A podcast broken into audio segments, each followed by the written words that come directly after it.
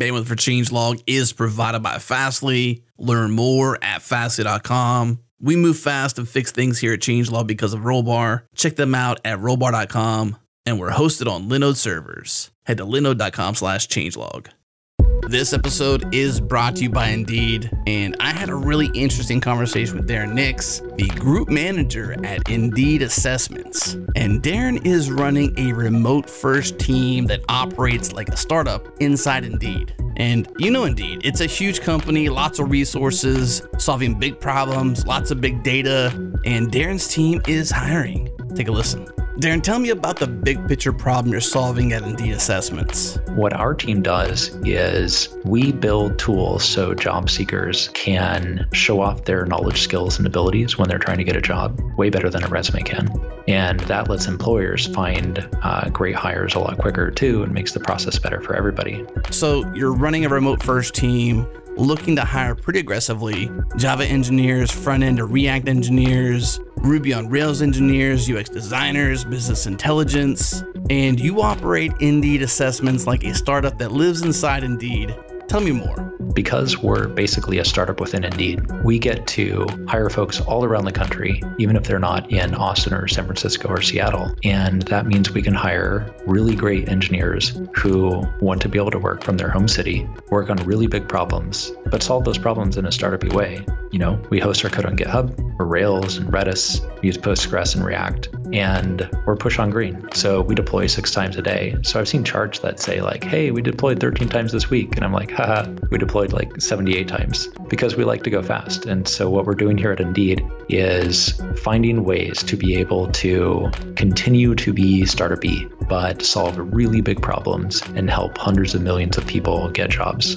So, if helping out your fellow engineers get jobs sounds like an exciting problem and you like working on startupy tools at a really big scale, send us a note, reach out. I actually interview every single person who comes to join our team. So, I'll be meeting with you and I look forward to to hearing from you. So, if you're looking to join a remote first team working on really big problems that will literally impact hundreds of millions of people, head to indeed.job slash changelog to learn more and take that first step.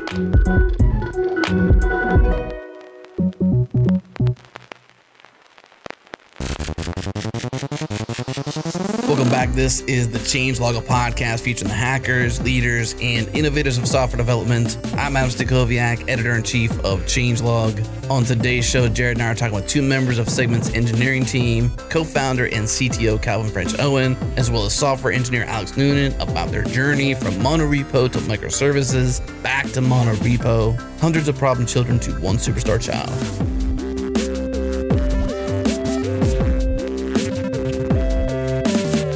We're here to tell the story of Segment going from monorepo to microservices and back again. So uh, we've got Alexandra Noonan here, and we've got Calvin, CTO and co-founder here. And so maybe let's open up since we have normally we have one or two people, like one person on the, on the show. Let's let's open it up with like kind of who you are a bit. So Alex, let's start with you. Yeah, sure. Um, so I'm Alex, and I am a software engineer for Segment. Um, I joined the engineering team about a year ago, and before that, I was actually working on Segment's customer success team, uh, kind of solving tickets and teaching myself how to code so I could eventually move to engineering. And then before that, I was in school studying math, and that's pretty much brings us to where I am now. Awesome. And Calvin, you're the co founder and CTO, is that right? Yeah, that's correct. Uh, originally, we started Segment about seven, a little over seven years ago now. And at the time, we started at a really different place. We were building different types of software.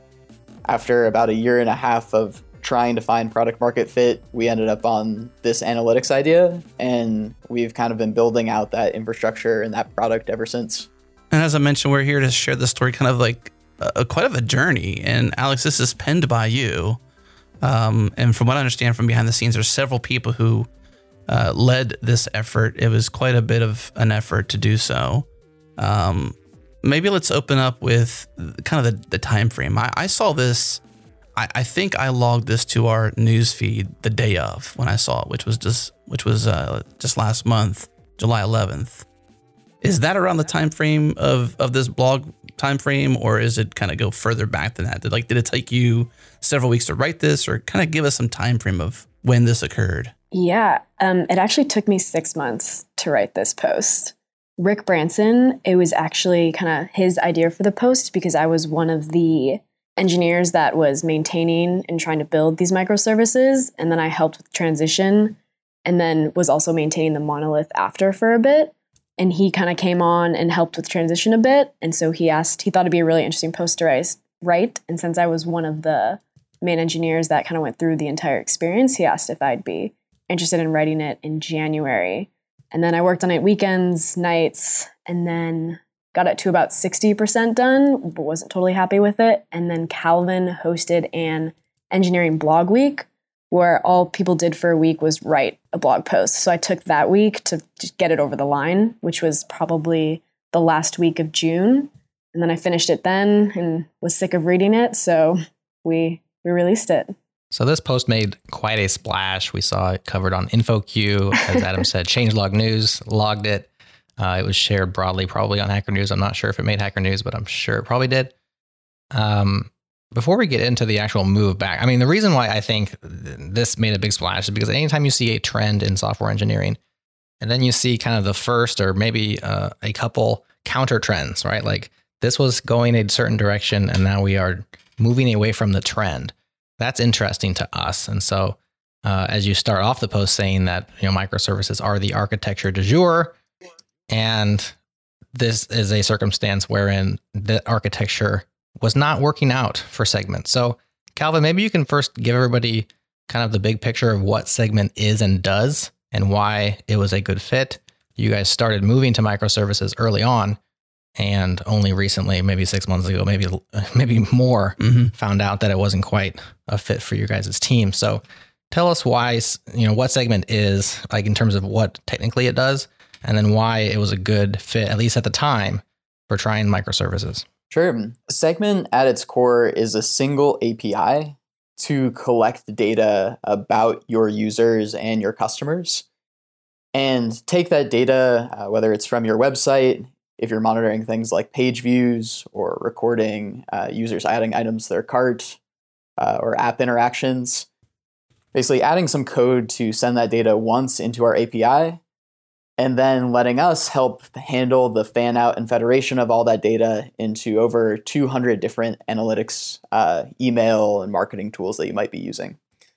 Uh, and actually, Segment was kind of born out of our need as developers in the very beginning, where we were trying to decide between these three analytics tools Google Analytics, Kissmetrics, and Mixpanel. And we couldn't really figure out what the differences were between them, or why would we want to use one versus another. So what we did is we took kind of the lazy engineer's way out and we built this layer of abstraction that sits in front where you just send the data once in a common format and say, here's who my users are, here's what they're doing.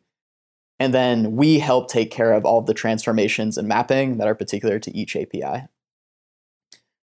And looking back on the history of the company, uh, actually, we started with a very monolithic pattern ourselves. Uh, there was one uh, service, uh, which was a node, which basically packaged up our API, uh, our CDN we used to serve JavaScript, our web app, uh, and it all used the same set of modules, the same single process. They were just running across multiple uh, EC2 instances.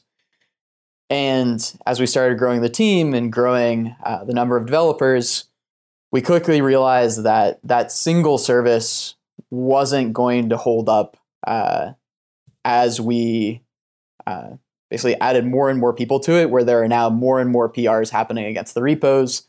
There are more and more deploys happening every day. Uh, we just started running into a bunch of reliability problems.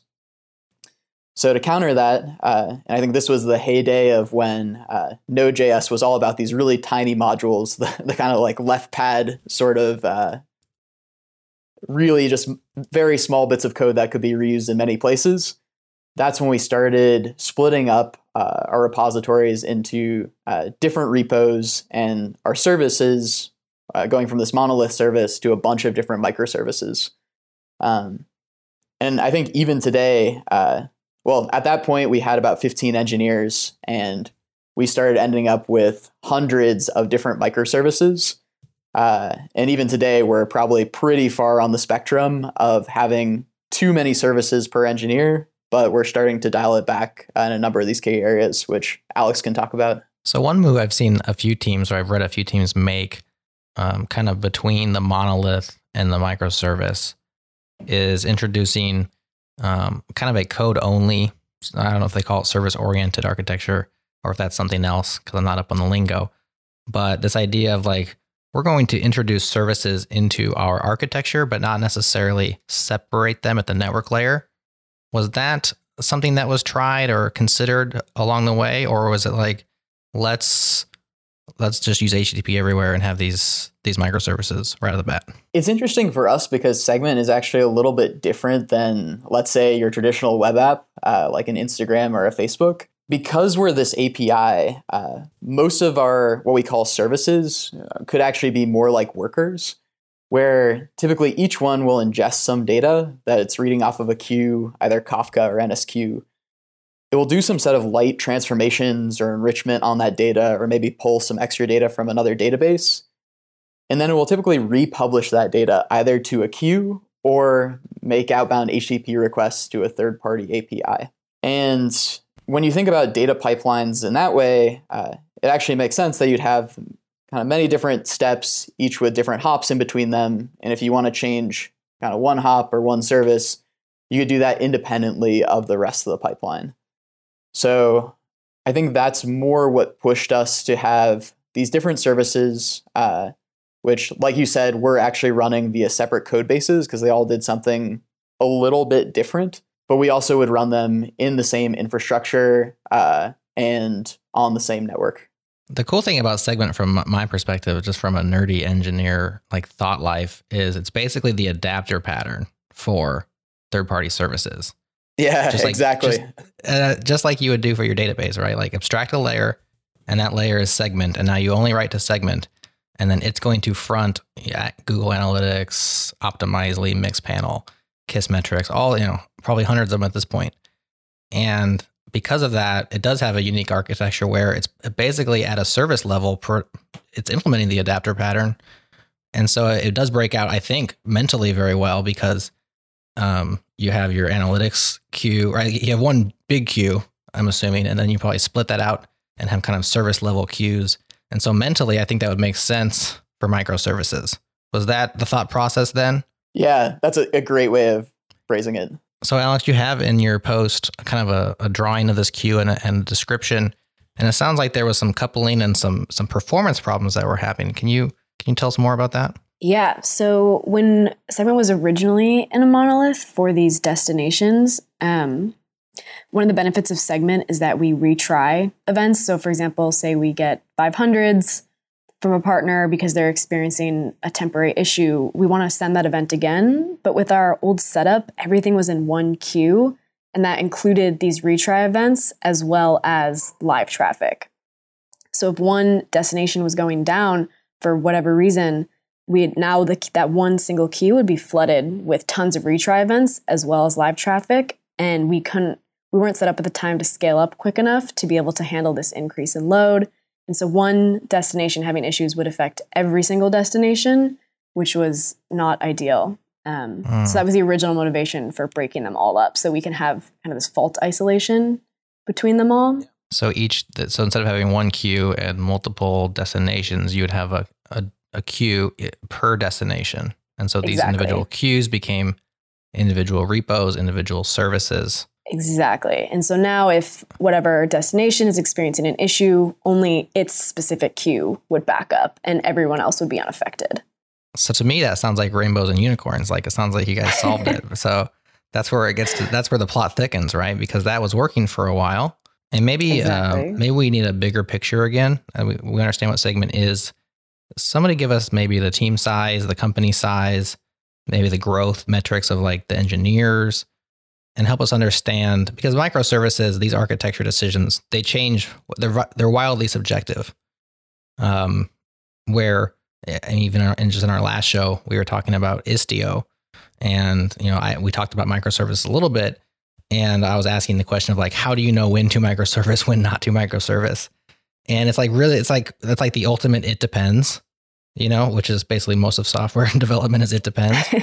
um, and so maybe you know these case studies are so interesting because they give us data points uh, by which we can all make decisions better, you know, kind of as an industry individually. But you you can only actually apply the data if you are a, a, a subject, right? If you're a comparable, it's like real estate sales, right?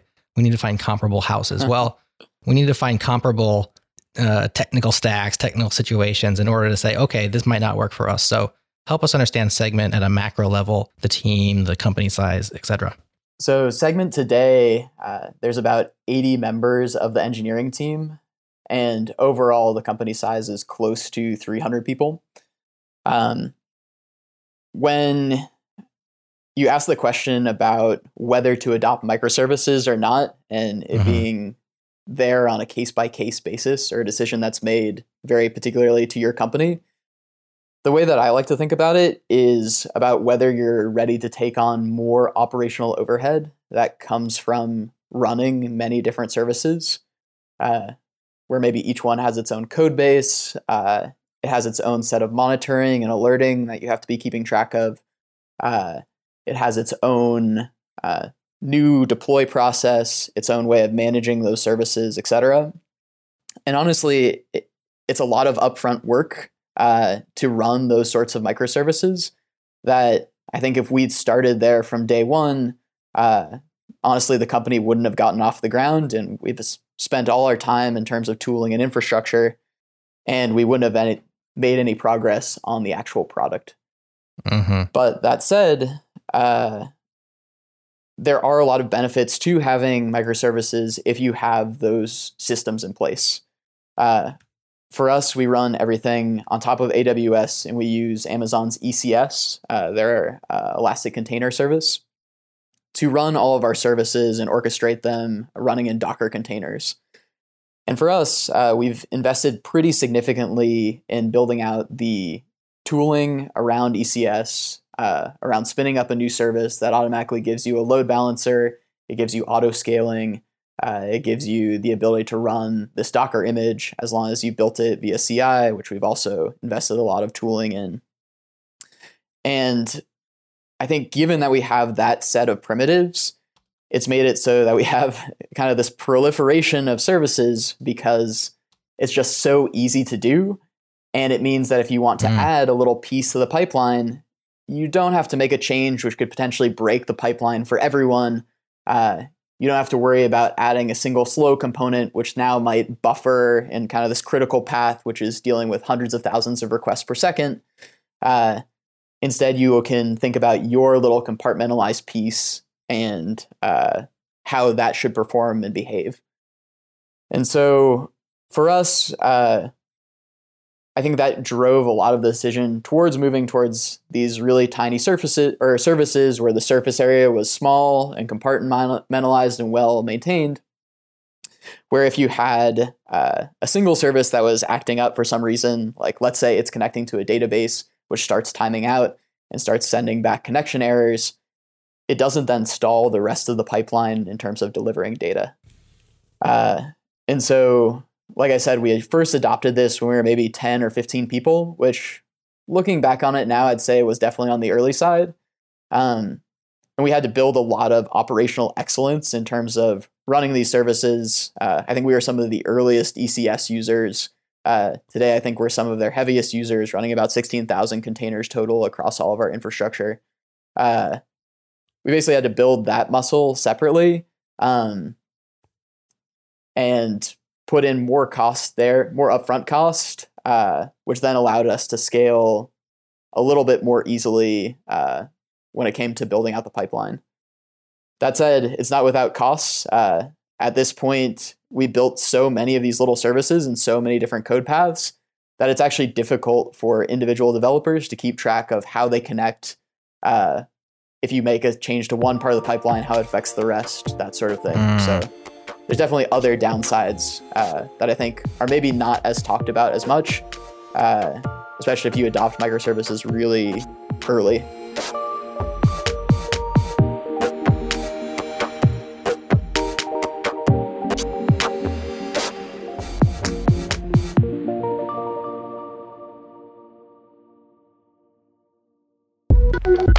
This episode is brought to you by Linode, our cloud server of choice. It's so easy to get started. Head to linode.com slash changelog. Pick a plan, pick a distro, and pick a location. And in minutes, deploy your Linode cloud server. They have drool-worthy hardware, native SSD cloud storage, 40 gigabit network, Intel E5 processors, simple, easy control panel, 99.9% uptime guaranteed. We are never down. 24 7 customer support, 10 data centers, 3 regions, anywhere in the world, they got you covered. Head to linode.com slash changelog to get $20 in hosting credit. That's four months free. Once again, linode.com slash changelog.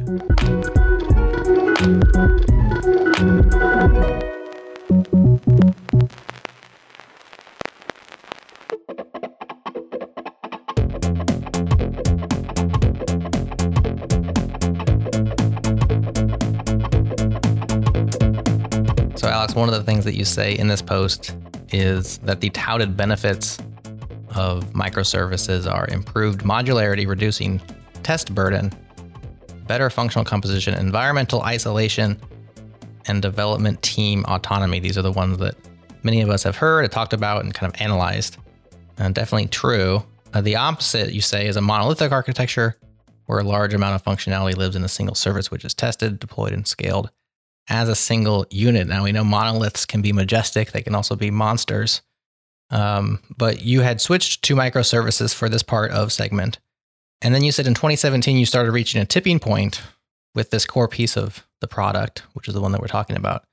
And I love this statement. You seemed as if it was fall if you were falling from the microservices tree, hitting every branch on the way down, which sounds painful to me. So tell us about that. Like, when did, as I said before, it seems like rainbows and, and uh, unicorns. There seems like a very good fit because of the the infrastructure uh, that y'all have, but it didn't quite work out, and so that's kind of the where the plot thickens. Tell us, you know, what those branches on the microservices tree felt like, and and what happened there.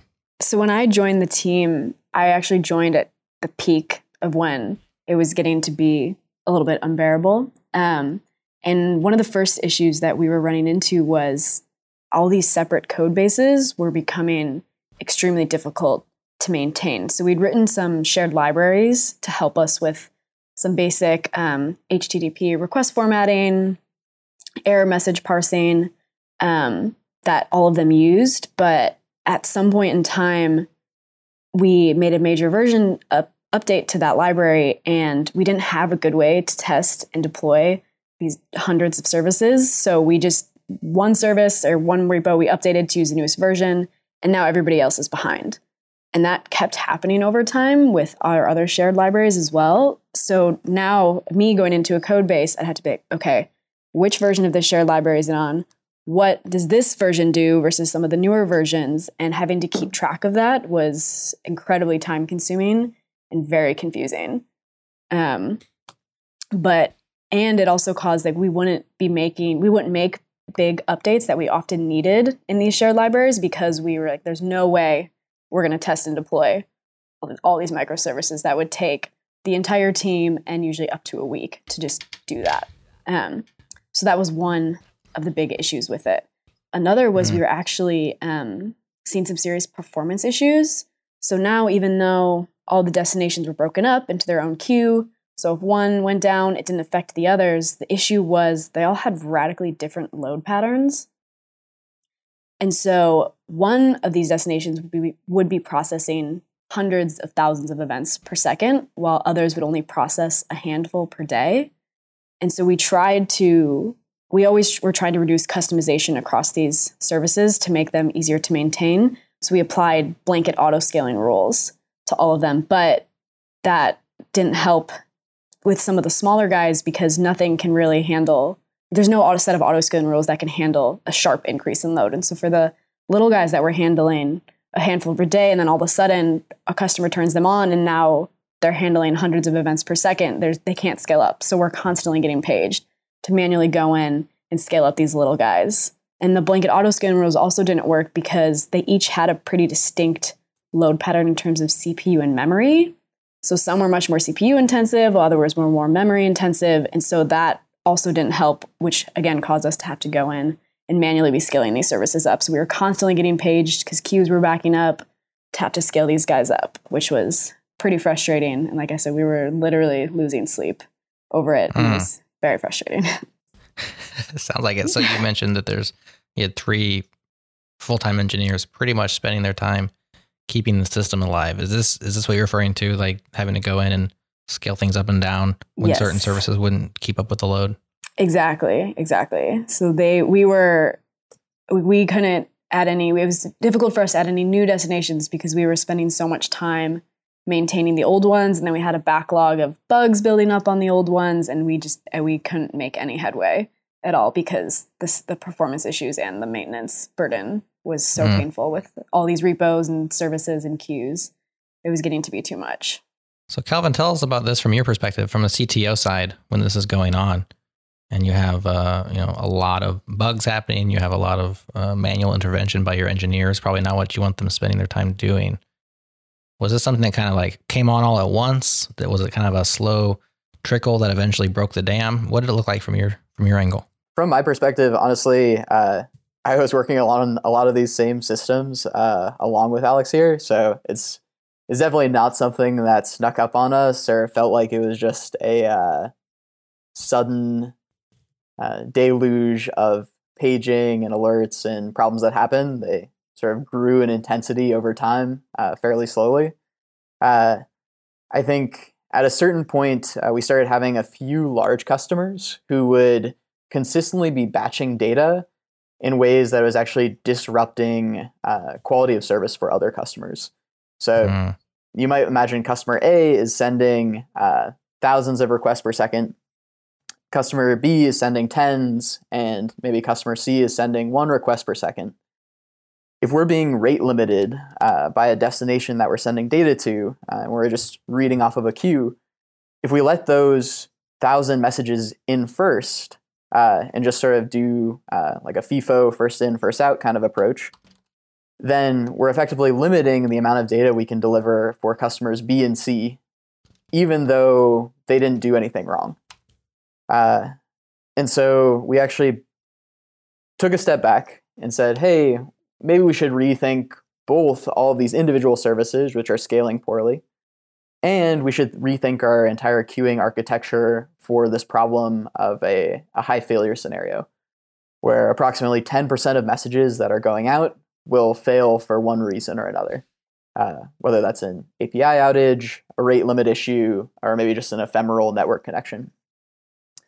And at that point, we introduced this new set of architecture that we called Centrifuge, uh, which was this kind of revolving set of databases and services uh, whose sole purpose was to absorb this traffic load in the case of failures happening. Uh, and we said, okay, this project that we want to kick off to make sure that our customers are being treated fairly would actually be much easier if we had a single service that we're working with. So why don't we kind of do both projects uh, in sort of lockstep, where we transition uh, these integrations to a single service, which should help a bunch of these different problems that Alex just talked through, as well as help the end customer uh, make sure that their data is getting where it needs to go quickly and reliably.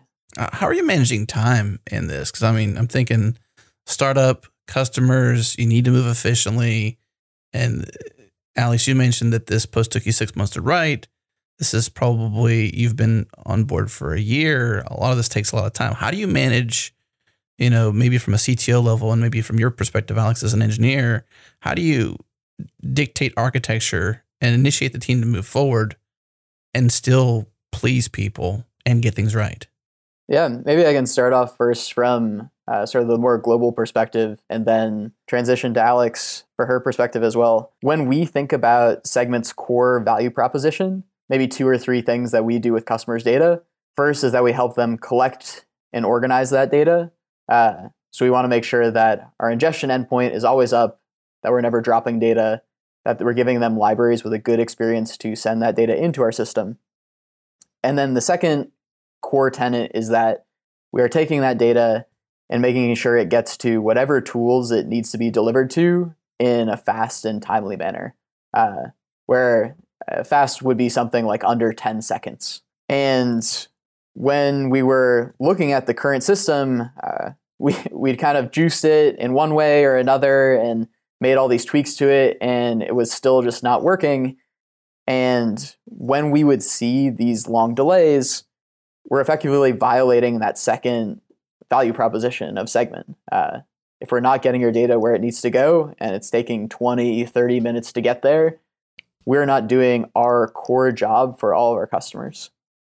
So for us, it actually felt fairly well aligned to kick off this set of projects uh, to deliver really what our customers wanted more than new features, what they wanted more than uh, any sort of other new products we could launch. They just wanted our core product to work amazingly well. Alex, what about your perspective on the engineering side? Like, how does it? How, how do you be on a team where you have to implement this, but but you're making choices, you're you know scaling your lab your your libraries out. You've got different versions of them. You've got you're scaling your repos, and it seems like things are okay at first, and then things start to fall down. Jerod mentioned hitting the branches, and maybe you can go a little further into what they look like and how that feels. It's actually a little bit interesting. So when I joined the team, like I said, we were at kind of a peak of something has to change, and I was so brand new to engineering then. So I kind of thought at that time that this was just how it was and I didn't totally see anything wrong with it until after we moved to the monolith and I helped the team transition to everything. And then I, looking back on it, kind of realized how crazy and how much time we were spending scaling these and just maintaining them and how we couldn't make any headway. But in the moment, I didn't, I don't know, I didn't see anything wrong with it just because I was so brand new to engineering and had no experience before. I was like, oh, this is kind of annoying, but this seems pretty normal. That's interesting, Alex. Coming from a perspective, you mentioned that you had previously taught yourself or self-taught uh, developer. Is that what you said in the opening? Yes. Tell us how that feels. I mean, uh, so one thing that's happened, kind of the meta game on this blog post, which was uh, made such a splash, is you've gotten a lot of attention. Uh, like I said, InfoQ, us, you're on the changelog. You're going to be speaking at conferences about this as a as a self-taught developer, I, I know that, that it's probably an obvious kind of a yes answer. So maybe this is a dumb question, but there there's so much intimidation out there. Um, I'm also self-taught. I've been I've been doing it for a very long time now, so I don't feel like like I'm I've gotten past a lot of that stuff. Self-taught in software development, I did go to school for uh, general computery stuff, but um, you mentioned you were in school for math, so uh, so so related fields, but definitely a bigger transition than I made how does it feel to put yourself out there and like make this make this post, which is somewhat counterculture right now, counter trend? Um, very well. By the way, you mentioned it's six months. Very well thought out, very well reasoned, and not flame baity or clickbaity at all in its content. so you. congratulations on that. But just tell us, I guess, in the metagame sense, like your feels with regards to um, the public awareness of who you are and what you're doing and and all that being self taught when Rick first came to me with the idea for the post, I we had no idea it was going to be this crazy. We knew we were going to stir the pot a little bit, um, but we had no idea the impact it was actually going to have. And I'd, I'd always wanted to write a post, so I thought this would be a cool one. I was just going to write about my experience, yeah. um, kind of as an engineer at Segment, and then it got a crazy amount of attention, and I probably had, I think, the worst imposter syndrome I've ever had on engineering. But it's it's been pretty cool. I when I first started engineering too, I wasn't super involved in kind of the hacker news or the community. Mm-hmm. Um, so I really didn't have an understanding of the impact it was going to have. Though Rick tried tried to warn me. Um, but now, actually, with this post, it's kind of helped me get into the community a little bit more. So I've been doing more reading, like on Hacker News, and listening to podcasts, and it's been pretty cool. And I think I understand now why it was such a big deal to mm-hmm. people. Because for me, it was just, oh, I'm just writing about my experience, um, what happened at Segment, and why we did certain things. But it's been, it's been really fun. A little, definitely a little scary, lots of imposter syndrome, but it's been really cool to see um, it makes such an impact in yeah. the tech world. Well, as we say, the best thing to do with imposter syndrome is just to punch it in the face. You know, you just got to face it. Otherwise, I love that one. I like that. I'll remember that. there you go. So curious. I mean, besides us, which uh, uh, what's been the the overarching response from the community? Has it been a lot of pushback? Has there been negativity? People saying y'all at Segment are crazy. You don't know what you're doing, or has it been wow, this is really interesting, or maybe we'll consider it? Because there's just a lot of tension around the whole monolith versus microsystem microservices debate. And totally. microservices um, have start, have been around long enough now that we're starting to see people who have run them for a couple of years or a year. Um, and so you can't really tell if a thing is like scalable, long term net good, or if it's just like a series of trade offs until you have some real world experiences. So maybe we're starting to see that. But curious, what has been your response? Like in your in your eyes, what's the overall response been? Positive, negative, meh? Yeah. Um, so I actually didn't read a single Hacker News comment because Good for I, you. That's how. Well, I thought- yeah. That's how you do it. exactly. well, I also thought when I released it, there was only going to be 50. And then I checked later in the day and there was over 700. So I was Oh, like, wow. That's awesome. Seven hundred Definitely comments. not. yeah, it was it was crazy. But the general feedback I feel after talking to other media and um, kind of some of my friends that are in the industry that saw the post is that actually been relatively positive, and people were just super curious as Mhm. to like why we did that, why we made this change. Because kind of again, as you mentioned, like the microservice, I guess boom happened a few years ago. So some people are starting to kind of realize that this may have not been the right setup for them. Um, Mhm. So it's been it's been actually I would say pretty positive, and more people are just really curious about why we did it and want to know more. And it's been really cool to see people like wanting to be more educated and understand like the details about why we did it. But I don't know what happened on Hacker News. I heard it was relatively good, but I didn't read a single one. That's a good. That's a good uh, tactic for Hacker News. Is have a friend read it for you and then just kind of summarize. Eh, pretty good. You know. Exactly. That's basically what I did. Some people sent me like screenshots of really nice comments. Um, I heard it got there was some negative feedback, but I I've heard that's also pretty typical with Hacker News. So I wasn't Yeah. I wasn't too worried about it, and that didn't seem like the overall feedback. So the the changelogs experience, like our show's experience with Hacker News over the years until recently, has been whenever somebody posts us and we happen to make it on the homepage one of our episodes, undoubtedly, like without a miss, somebody would say, "This is lame. Where's the transcript? I just want to read it." Like every single time. Isn't that right? I'm like, that, that's like the main, like somebody would say that. I'm just like, can you give us a break? We're just doing a podcast. And uh, now we have transcripts, and so they can't say that anymore. Yeah, they don't And, say that anymore. you know, we we do it for accessibility, but we also kind of do it to shut up Hacker News people. So it makes the I like worth it. Here's what I'm kind of curious of, especially Jerod. You mentioned earlier our, our conversation, which was yesterday, and these episodes will come out in different time frames. So the Istio episode should already be out. If you're listening to this, that episode should be out because this one's coming after that. But in light of that, I mean, like clearly there's something happening in like the service mesh and microservices area. So this is definitely subjective, and in terms of like your engineering and your culture. So it, it works in places. And I'm curious because in the pre-call, Alex, you mentioned, and Calvin, I don't think you were on the call yet when we were kind of having some pre-call conversation, just, you know, that you're a co-located team, you have two engineering offices, and maybe it makes sense where teams are completely like I like I can't see Jerod. We're on the same team, but he and I have no conversation with one another. Maybe that makes sense where microservices make sense and they don't make sense here because you have co-located offices and your teams can maybe interact more fluidly and that kind of thing. Where do you think the breakdown really happened with this? Was it purely technical, or was it because of the way your product and teams operate? At the time, we actually didn't have the Vancouver office. Okay, so eight- one office All then. engineers, exactly. All the engineers were in San Francisco, um, and I think it was. I, I mean, a mix of both. Not a great answer, but part of it was burden on the team, um, and our productivity was down, and another part of it was these performance issues that we wanted to get rid of for customers. Um, so a combination. But Calvin, you can probably add a bit more color since you kind of were here for more the microservice setup than I was. I'd say for us that it's definitely a combination. And I should also be clear, like by no means are we abandoning microservices across segment. Um, there are actually a lot of good reasons to use them across many pieces of our infrastructure. Within this one particular case, we found we had better luck moving over to uh, a single service. So uh, I'd say we're continuing to make this same trade off instead of balances when you talk about service mesh, uh, I think that is definitely something that we are following fairly closely and are super interested in. Uh, And actually, Alex has started a project uh, working to incorporate Envoy um, as part, uh, kind of part of this new future of service mesh within Segment, uh, which we're monitoring going forward with. I think in our case, uh, it was probably a bit of a combination of both. Uh, we had uh, this team of engineers who were trying to wrangle 100 plus code bases uh, across 100 plus services.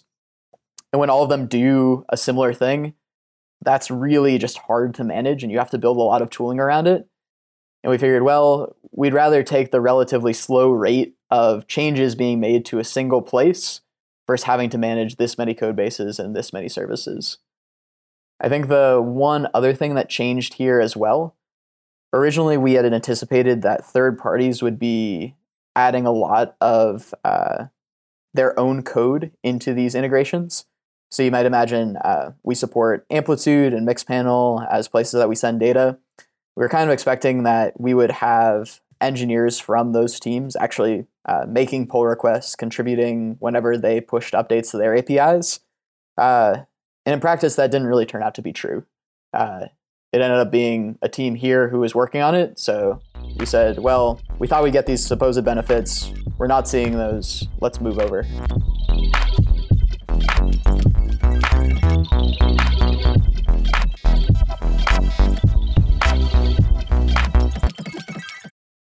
This episode is brought to you by our friends at GoCD. GoCD is an open source continuous delivery server built by ThoughtWorks. Check them out at gocd.org or on GitHub at github.com slash GoCD. GoCD provides continuous delivery out of the box with its built in pipelines, advanced traceability, and value stream visualization. With GoCD, you can easily model, orchestrate, and visualize complex workflows from end to end with no problem. They support Kubernetes and modern infrastructure with elastic on demand agents and cloud deployments. To learn more about GoCD, visit gocd.org slash changelog. It's free to use, and they have professional support and enterprise add ons available from ThoughtWorks. Once again, gocd.org slash changelog.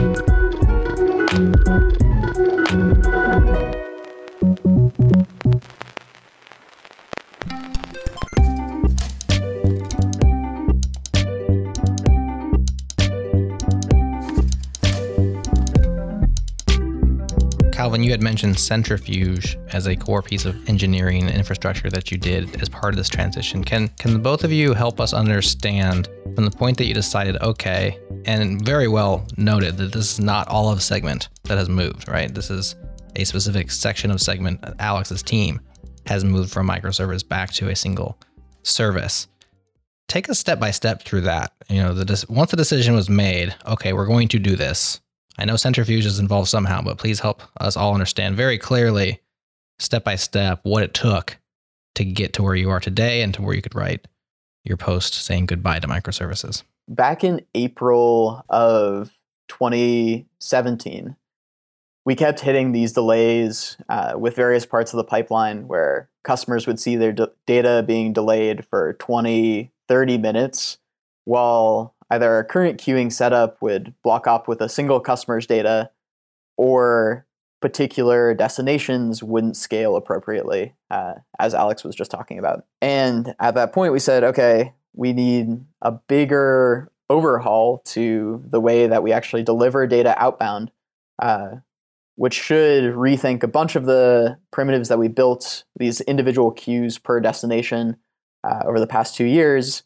and should hopefully help us scale for the upcoming three to five years as we 10 or 100x our volume. And uh, once we kind of acknowledged this was a problem, uh, Rick Branson, uh, who Alex has talked about a bunch, uh, spearheaded the effort to actually architect the system that he called Centrifuge. And Centrifuge effectively replaces uh, the single queues that we have so one queue for Google Analytics with one queue for Mixpanel with one queue for Intercom with what you can think of as almost being virtualized queues uh, or individual sets of queues on a per customer per destination basis. So we might have one queue uh, for Google Analytics, which has all of uh, Instacart's data. but another one with all of New Relic's data, and maybe another one with Fender's data. And this system, honestly, we hadn't seen any really good prior art for. Uh, I think network flows are about the closest that you get to it. Uh, but those give you back pressure in terms of being able to say, hey, there's too much data here, like stop sending from the very uh, TCP source that you have, which is something that we can't exactly uh, enforce on our customers. So, with this design in hand for Centrifuge, we started out on what actually turned into about a nine month journey um, where we decided to roll Centrifuge out in production. And Centrifuge was responsible for all of the message delivery, the retries, and archiving of any data which wasn't delivered. And then separately, Centrifuge would make requests into this new integrations mono service, which you could think of as being this intelligent proxy, which would take these raw data in and depending on where it's going, make multiple requests to a third party endpoint. And for the rollout process there, uh, like I said, we spent maybe a month or so designing it. Then we began to actually consolidate the repo um, and move it into be a single mono service. We started building out the bones of Centrifuge uh, for another three or four months or so and we started cutting over our first traffic uh, after about a five month period. Now, when we started cutting over traffic, uh, we had this interesting problem, right? Where if we're sending traffic via two pipelines and we have to test it end to end in whatever destination tool, if we both just mirror traffic and let them both go, we'll end up with double counts in Google Analytics or double counts in Mixpanel so we actually added a, a kind of serialization point in the middle that both the micro, set of microservices would talk to as well as the monolith. And effectively, it would do kind of a first write wins type of scenario where it creates some locks in Redis, and then only one of the messages would succeed uh, through either pipeline. And we basically slowly ramp traffic in that manner, always checking the end to end metrics on it, always making sure that no matter which pipeline we were using, the delivery rates looked uh, perfectly good. Uh, and I'm sure actually Alex can talk to more of that rollout period because it was definitely a little bit rocky in terms of how we rolled out the system. But uh, about two, three months after that, we'd fully tested all the scaling, cut over 100%, and we're feeling much better about the system stability. And looking at it today, uh, it's actually a very rock solid and well utilized piece of infrastructure. Alex, anything to add there? As you mentioned, the process to get to 100% was, I think, a little bit longer than we anticipated. I remember we'd be in planning meetings at the beginning of the week, and Calvin would be like, okay, what do we need to cut traffic over 100% by like in two weeks. And we'd always be like, oh, we just need to fix this one performance issue and then we're good to start cutting over. And then we'd try and cut some over and quickly realize that there was a lot more performance stuff we needed to tackle. But now that it's all done, I, as Calvin mentioned, it's a rock solid system and it's really cool and complex. Um, so it was definitely worth a little bit of that migration pain, but now the system is very stable and can scale much greater where and we've been able to build cool products on top of it um, which we couldn't have done before with our microservice architecture which has also been really exciting to see. What do you mean by that? So everyone's biggest pain point with segment or one of the biggest is that they don't get a lot of visibility into what happens when they send data to segment and then when we send it on to a destination. So a product that i built um, with one of my other teammates at the time was we built something on top of Centrifuge to basically collect the responses and counts of metrics, whether an event they sent was successful to Google or it got rejected and why, and then display that in the UI to users. Um, but with the microservice queue setup, there wouldn't have been a good way for us to pass that information back and somehow store it so that we could show that info to users. But with Centrifuge, since Centrifuge kind of is keeping track of all of this, it knows everything already, and we just kind of had to flush that data out to a queue and then um, store it from there. And now we have it in the UI, and I think we've had radically positive feedback on that feature that now customers can see okay, I sent an event to Segment, I see it in Segment, and now I see Segment sent it to Google Analytics and it was either successful or it failed for whatever reason, which they'd never had that insight before. They could only see that the event made it to Segment and then they'd have to go check Google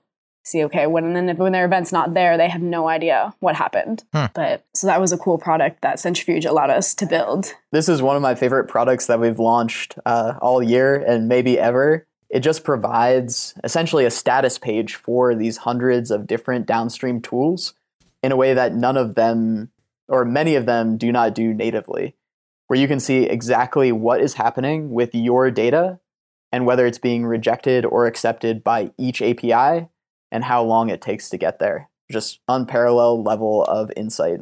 So there's a great post on your blog written by you, Calvin, about, all about Centrifuge for people who are interested. Centrifuge, a reliable system for delivering billions of events per day. Is this laying out the infrastructure and architecture? Is this an announcement of some sort of open source project? What's what's the status of Centrifuge? Is it is it public use? Is it is it private to segment? Yeah, currently it is private to segment, uh, though this post goes into a lot of depth about the architecture, the choices that we've made, and how it's been to operate it in production. At some point, I would actually love to open source uh, Centrifuge or at least the bones of it itself because it seems really useful for anyone who's running a large online web service, uh, particularly Mhm. if they need to make webhooks out from some data that's inside that service, where they need to send a bunch of data out to many different endpoints, which might be flaky, might fail at any given time. That would be very cool to see that open sourced. So this sounds like the the project that took nine months, but it sounds like you thought it was ninety percent done. Maybe a few months in, and it just stayed at ninety percent, uh, as engineering problems tend, tend to do. What you say, Alex? That that weekly meeting when you're like, yeah, it's pretty much finished. Just a couple week, couple more weeks, you know. I'd say I'd say so. So I transitioned onto that um, centrifuge team as they had already kind of had an initial prototype. I was still helping maintain some of our microservices, but when I joined, I felt like every week we're like, all right, we're we're this close, we're a month away, and it dragged on for a few months. But as you mentioned, that's pretty natural, like for every big migration and engineering undertaking. So what does this uh, imply or inform with other parts of segment calvin? Is this is this switch back to a single service something that's very specific to this part of segment? Is this something you're now considering for other parts of your product uh, or engineering teams that are still wor- working in the microservices world or is this a, a one-off that fit this use case but probably not your other ones There are a few other places where we're considering consolidating services, and I think there's a couple of reasons for that. One is within the pipeline, there's sort of this natural entropy over time where uh, systems will split up and break apart as people add and tack on new features to them.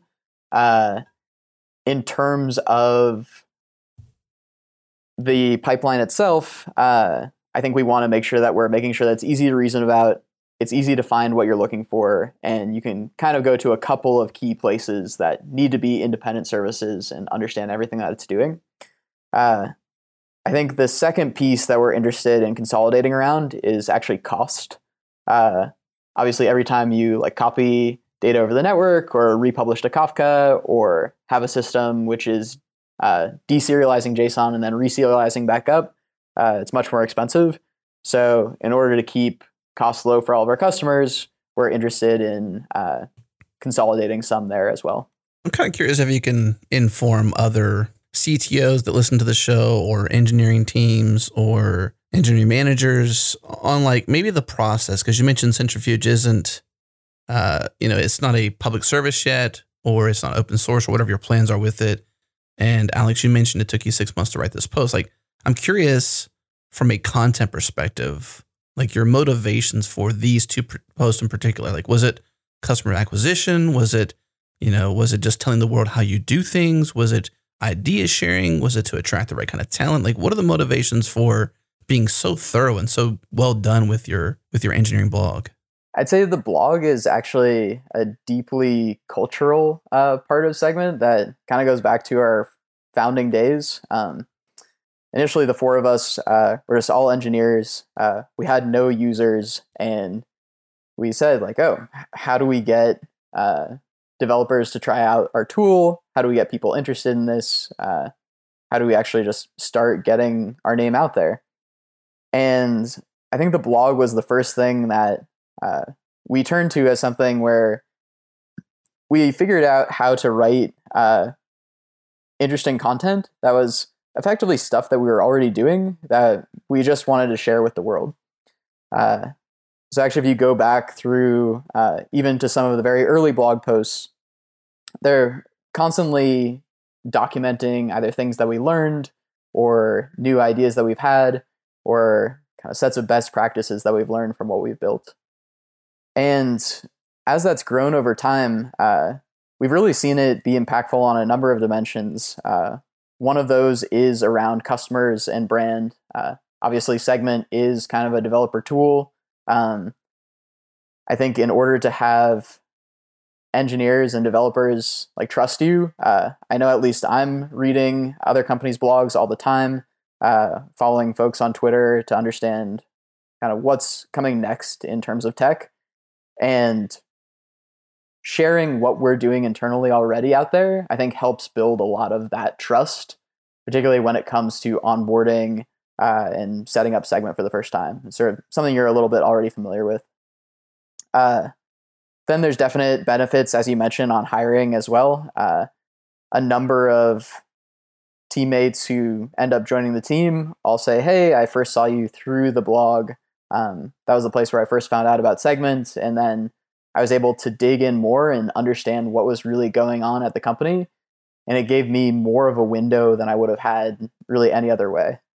So I think there's that too, uh, in addition to just being an amazing way to share when we learn things uh, either about new parts of architecture or about uh, switching between mo- monos, monoliths and microservices, uh, as Alex has talked about as well. What about you, Alex? From a you know first time blogger on the segment blog, uh, home run out the box. You know what, what's your experience? You know with other team members, even like what's your experience with you know, getting a chance to share some deep interest and obviously a, quite quite a bit of passion. Six months to write it, and you're on the team. You're obviously doing great work. You're you're passionate about what you're doing. Like, what is it for you to share this through the blog? It was a really cool experience. I know a lot of people at Segment were kind of curious why we'd moved to Centrifuge and spent invested so much time in this. So I had some engineers that had joined post Centrifuge ask me about it, and they were super excited for the post to read about it. So that was really cool. Um,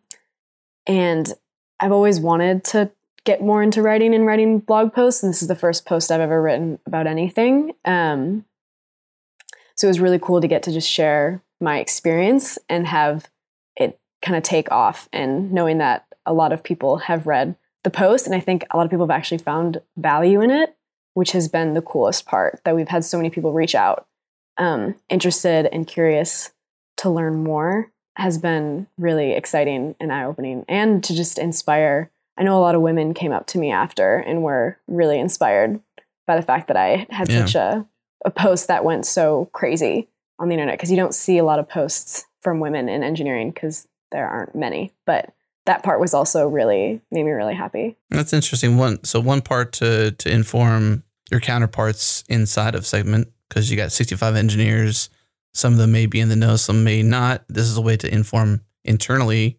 Uh, one way to also inspire, and then another way to potentially hire. That's uh, we, we we often interface a lot with different engineering teams through just what we do, and, and I'm always curious why some of them don't put enough intention into their engineering blog. So since you do such a great job, I I wanted to make sure I asked you that question before we close out because you do a phenomenal job at it. One with the writing, and then two just with the design of it. It's easy to read, it's easy to browse, and you know if you're listening to this, you know you get my stamp of approval to say this is a blog you should look at to mirror or to mimic when trying to do it for your organization.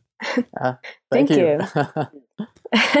Did you yeah, do that was... rhyme on purpose uh, to inform, inspire, and to hire? Was that all? You, do you plan that out, Adam? I did. Sorry. Yeah. it's a nice touch. it's a nice turn of phrase. And with that, you know, that's that's the show. My rhymes end the show, and I love that. So there you go.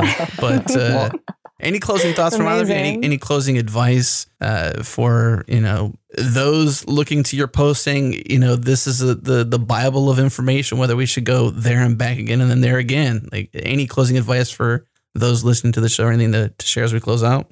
I think my one piece would be that it's really all about finding the right fit for your infrastructure and your team. Um, a lot of people have reached out and been kind of nervous that they're going to make mistakes with their microservice setup, and were curious to get my opinion on what I thought. And um, I think again, it's all about what is the best for your team at the time. And we're a perfect example of that. You know, as Calvin mentioned, we started in a monolith because if we'd started with microservices, there would have been no way for us to get off the ground. And then we moved to microservices, and that was the perfect solution for the time.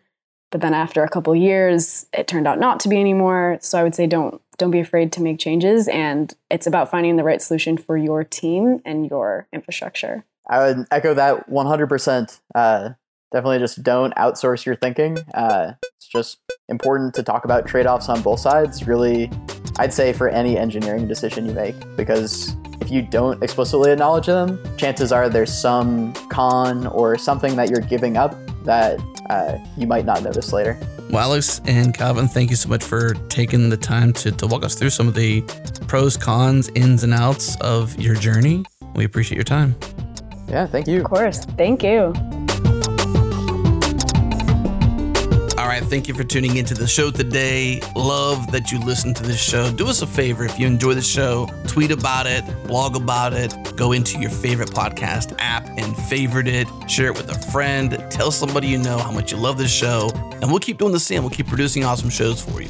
I want to thank our sponsors, Indeed, Linode, and GoCD. Also, thanks to Fastly, our bandwidth partner. Head to fastly.com to learn more. And we catch our errors before our users do here at Changelog because of Rollbar. Check them out at rollbar.com slash changelog. We're hosted on Linode Cloud servers. Check them out at linode.com slash changelog. And the host for the show was myself, Adam Stacoviak, and Jerod Santo. The mix and master is by Tim Smith. Music is by Breakmaster Cylinder.